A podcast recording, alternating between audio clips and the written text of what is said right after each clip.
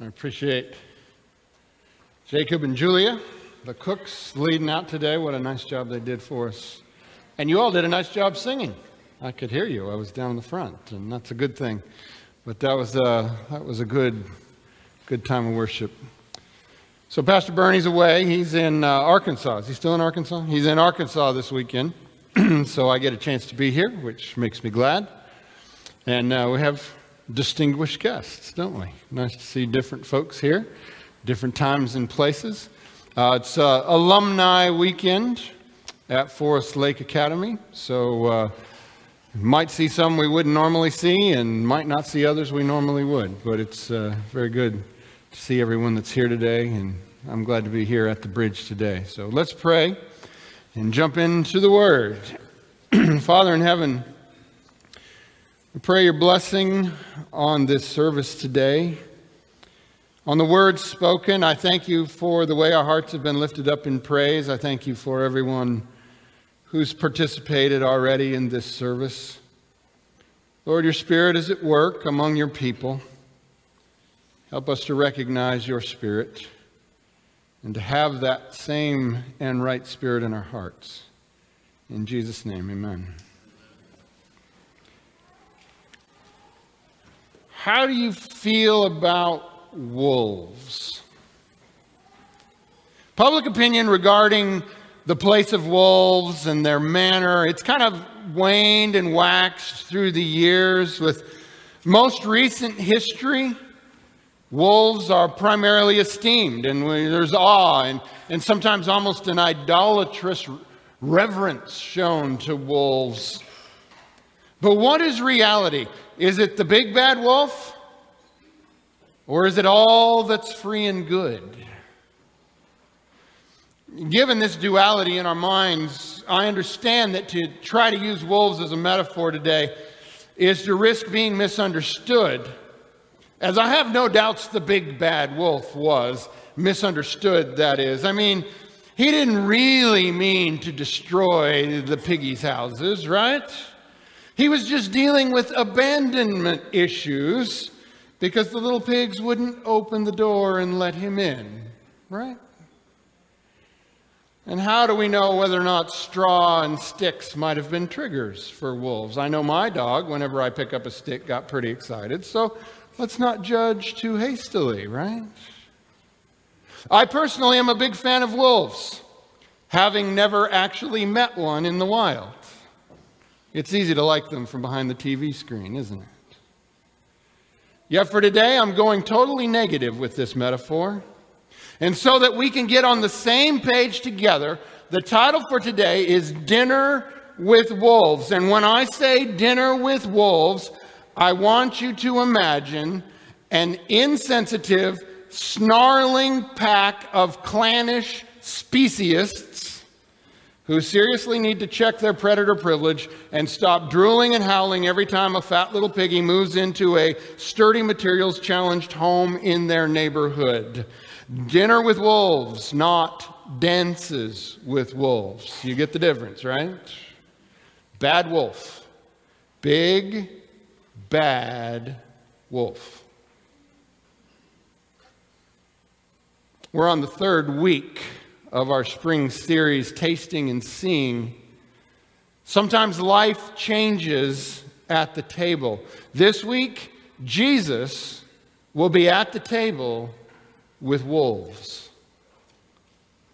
This is the small group series, the time each year when we encourage all of you to participate in some sort of a small group. We do up studies that you can take with you and just get together with your friends and study that over. It'll give you a head start on the Sabbath coming up. If you don't have a group of your own, you can come on a Monday night. Pastor Steve is here at the church, or a Tuesday night, I'm here and join our groups. But regardless of how we've come to imagine wolves today, and in truth, in my mind, they're magnificent creatures who play an important role in the ecosystem. Yet, regardless of how we view them today, the Bible takes a very negative view of wolves. Now, I want to just take a second here for an important interpretive side note.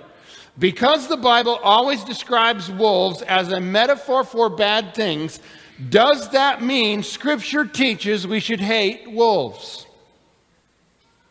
This is not a minor point, because this is the trap of an unthoughtful biblical literalism, literalism, a model of interpretation that many people high mindedly try to force us into.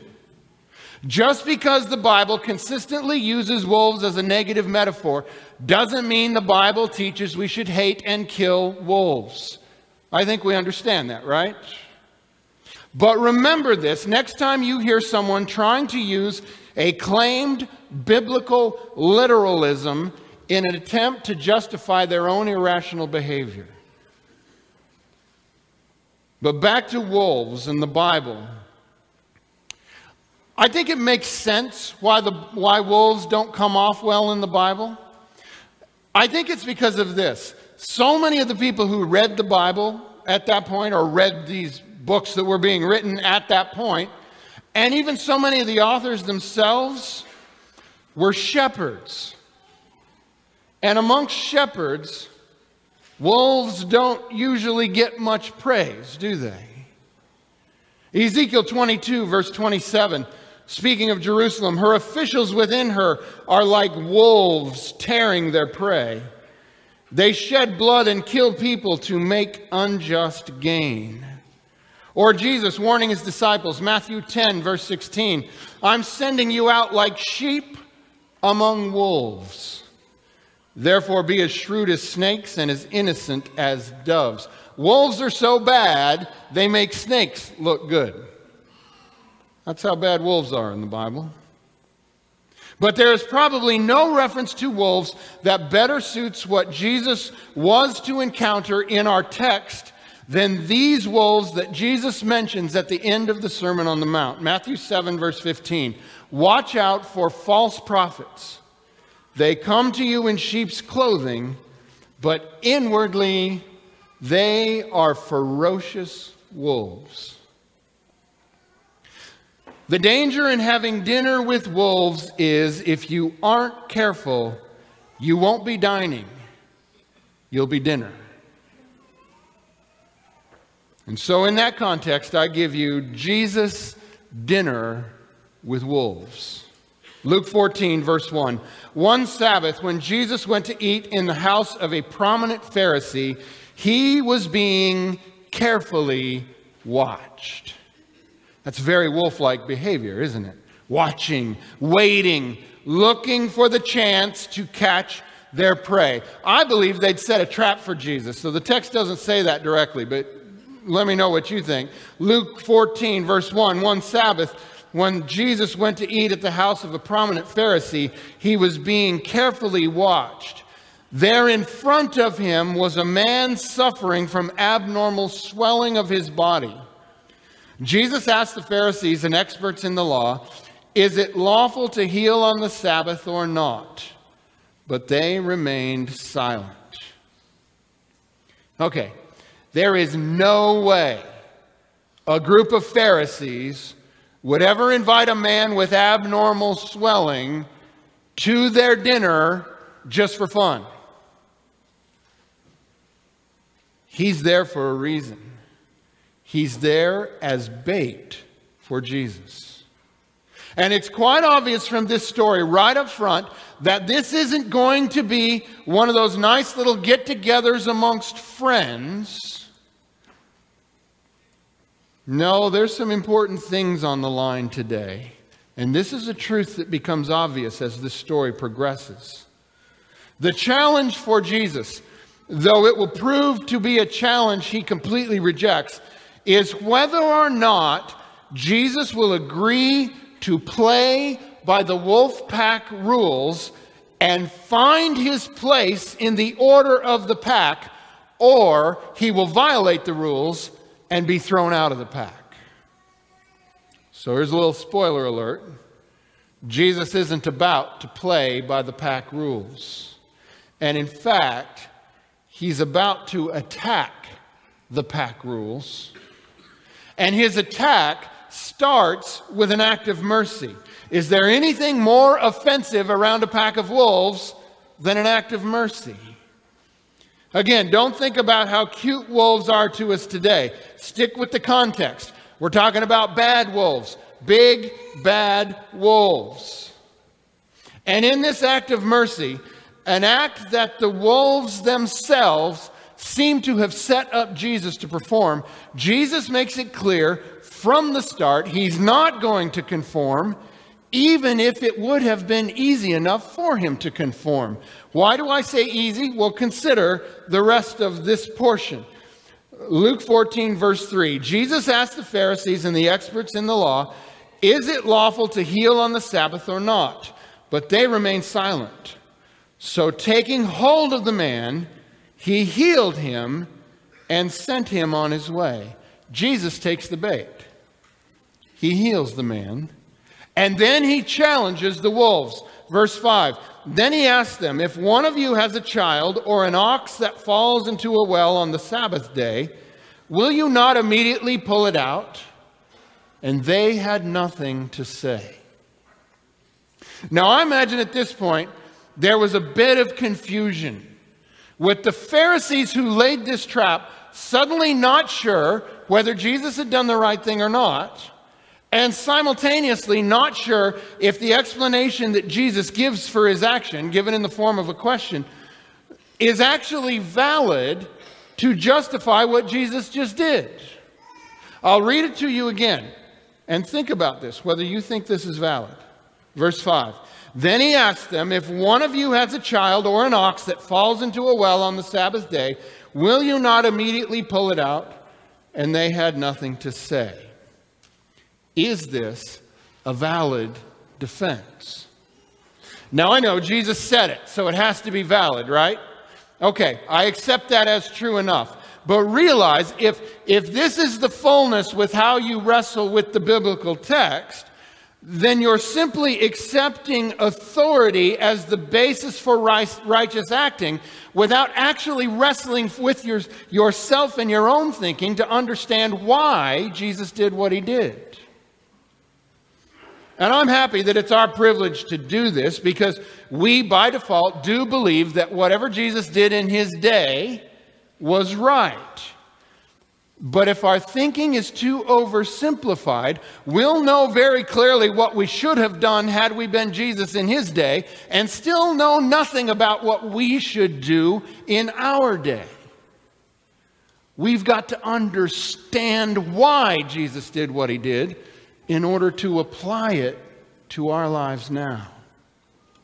If we can only discern truth and righteousness based upon who has spoken a word or performed an act, and are unable on our own to discern why something is either true or righteous, then we will necessarily always be forced to turn our free will over to some external authority willing to tell us what things are right and what things are wrong. I think we're living in an America right now where the majority of the people in this country have turned over their free will to one group or another who tells them what is right or tells them what is wrong. And don't worry if you're stuck here. There will always be plenty of authorities willing and eager to control your mind. There's always an alpha wolf out there somewhere. So let's read this again. And let me paraphrase something that Jesus said. He said, What is written in the law? How readest thou? In other words, what he says is it's one thing to know what's written, but what does it mean? So here we go, Luke 14, 5. Then he asked them, If one of you has a child or an ox that falls into a well on the Sabbath day, will you not immediately pull it out? And they had nothing to say. Now, I don't think I would have been a very good Pharisee because I lacked the self discipline that apparently you had to have to be a Pharisee. However, much too often for my liking, I am able to conceive of reality from the Pharisee's perspective. And here is why, had I been in the room that day, Jesus' answer might well have left me unsatisfied, but yet also suspicious at the same time that maybe I was missing something important. The whole issue with the setup with this sick man is not whether or not Jesus will heal, but rather whether or not Jesus will do it during the sacred hours of the Sabbath, an act that would go against the wolf pack rules of what is acceptable behavior on the Sabbath. And to this end, this trap is well laid. For though this man is suffering, his condition is not critical. He's not going to die before the end of the day. It is literally not going to kill this man to wait until tomorrow or until after the sun goes down in order to be healed. And Jesus, if he was going to play along with the pack rules, would clearly have done just that. He would have waited till after the Sabbath and then healed the man. Now, let's just give that approach a little love for a moment because, in all likelihood, if we had been in that situation, that's probably what we would have done. And the assumptions that would have driven us to that action go like this First, in order to be a significant leader within the pack, one must at least acknowledge the pack rules and, in fact, defer to them from time to time. You want to be important in the pack, you better know the rules. You better know when to follow them, right? Second point.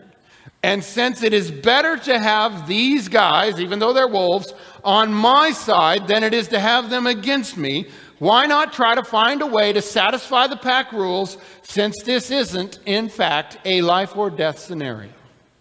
Therefore, I'm going to take the man's number and see to it that he's healed first thing after sundown.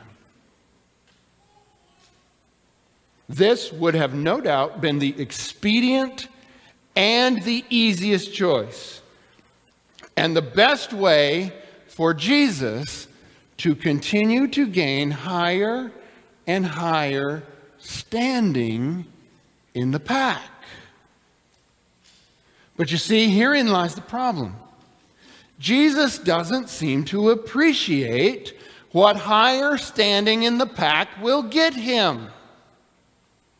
So much does he not seem to understand this fact that he goes on after this initial event and twice calls out the pack rules with their hierarchy and their order. We're going to read these quickly to establish the point. Luke 14, verse 7. This is, happens immediately after the healing. When he noticed how the guests picked the places of honor at the table, he told them this parable. When someone invites you to a wedding feast, do not take the place of honor for a person more distinguished than you may have been invited. If so, the host who invited both of you will come and say to you, Give this person your seat. Then, humiliated, you will have to take the least important place. But when you are invited, take the lowest place, so that when your host comes, he will say to you, Friend, move up to a better place. Then you will be honored in the presence of all the other guests. For all those who exalt themselves will be humbled and those who humble themselves will be exalted. And then verse 12 Then Jesus said to his host, When you give a luncheon or dinner, do not invite your friends, your brothers or sisters, your relatives or your rich neighbors. If you do, they may invite you back, and so you will be repaid. But when you give a banquet, invite the poor, the crippled, the lame, the blind, and you will be blessed. Although they cannot repay you, you will be repaid at the resurrection of the righteous. Now, understand, both of these statements of Jesus upend the established pack rules. I mean, think about this. And this, what Jesus says to them, they were so organized as a pack that you knew which seat at the table was the most honored and which seat was the least. That's how organized they were. But Jesus turns it over in both of what he says, in both of these, for they both speak against striving for supremacy and on behalf of acts of goodness and acts of kindness and acts of humility that run the risk of leaving the one who does the good work completely unknown. You see, you don't gain standing in the community by inviting to dinner those people who can't do you any good. Yet these acts that Jesus is calling for are still acts with power. Not the power to make you famous for doing it, but instead the power to incrementally, little by little, literally change the world.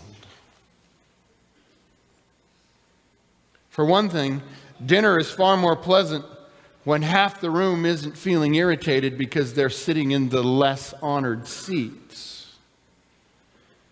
And I suppose the world would be a nicer place if lots of lonely and ignored people, for lots of lonely and ignored people, if those of us who have long standing lists of invitations broke out of our payback model and started reaching outside our circle?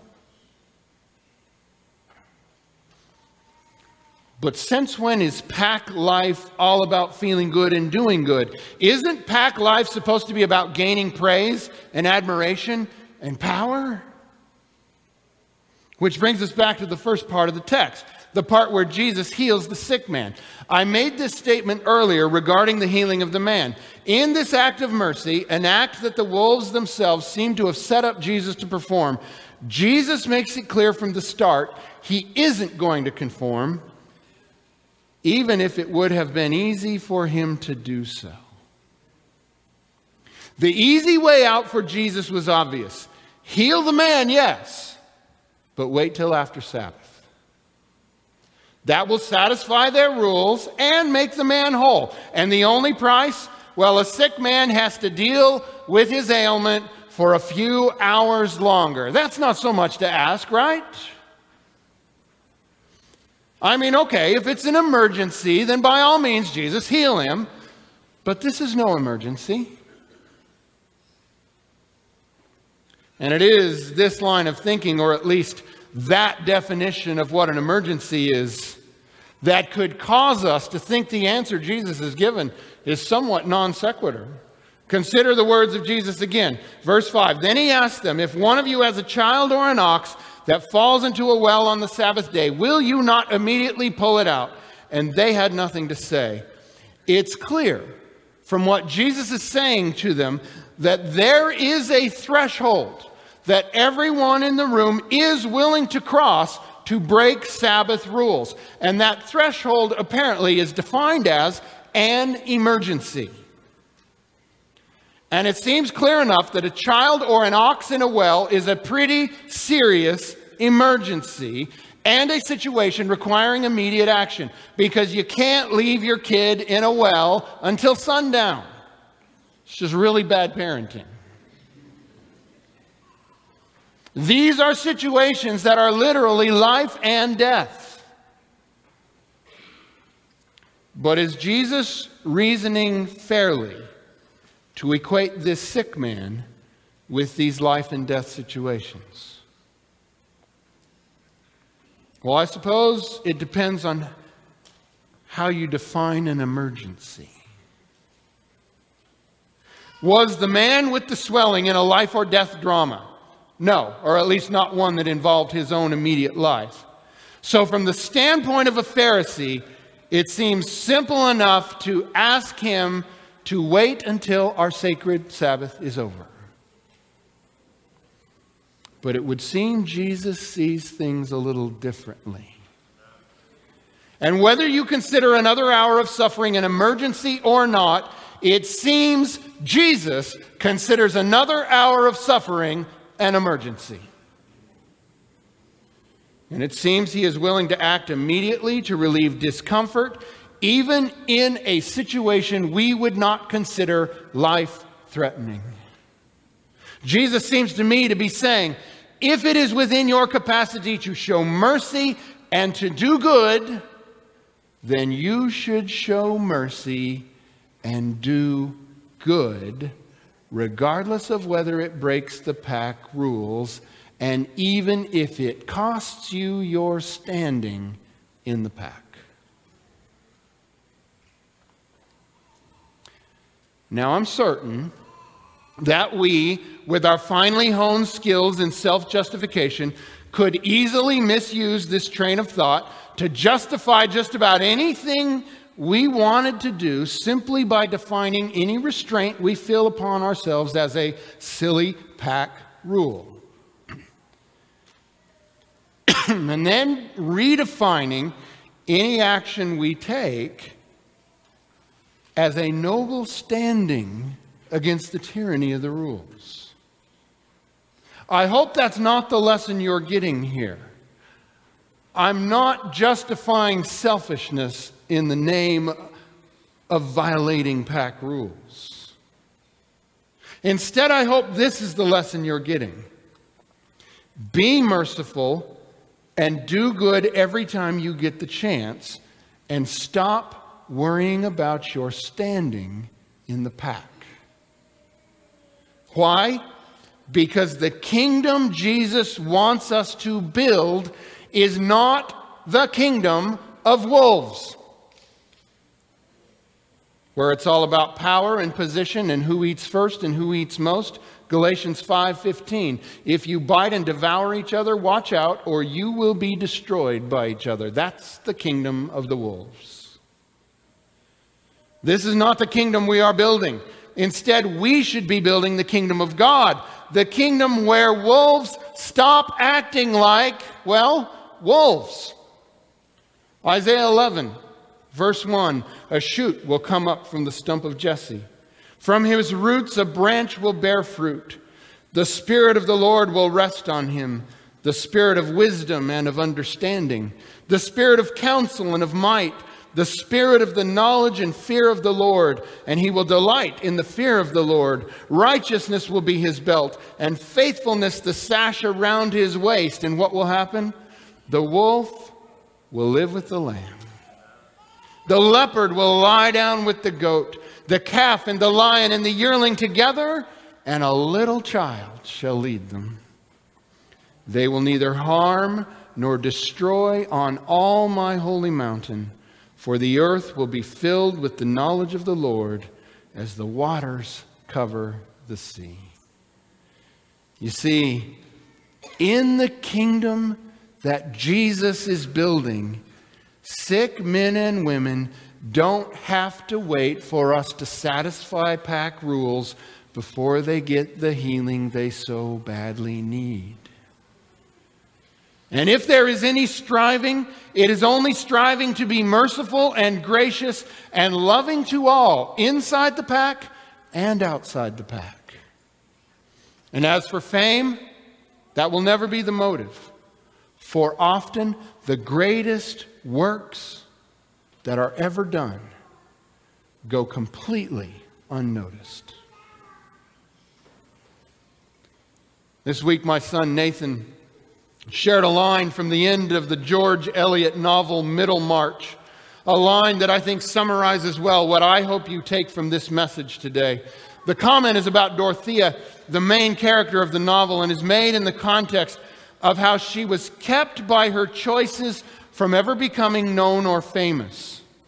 And in the context of the book, there's some question as to whether this is an affirmation or not. But in the context of Jesus' actions, I believe we should absolutely see this as an affirmation. Here it is. It's going to be on the screen so you can read it. But the effect of her being on those around her was incalculably diffuse. For the growing good of the world is partly dependent on unhistoric acts. And that things are not so ill with you and me as they might have been is half owing to the number who lived faithfully a hidden life and rest in unvisited tombs.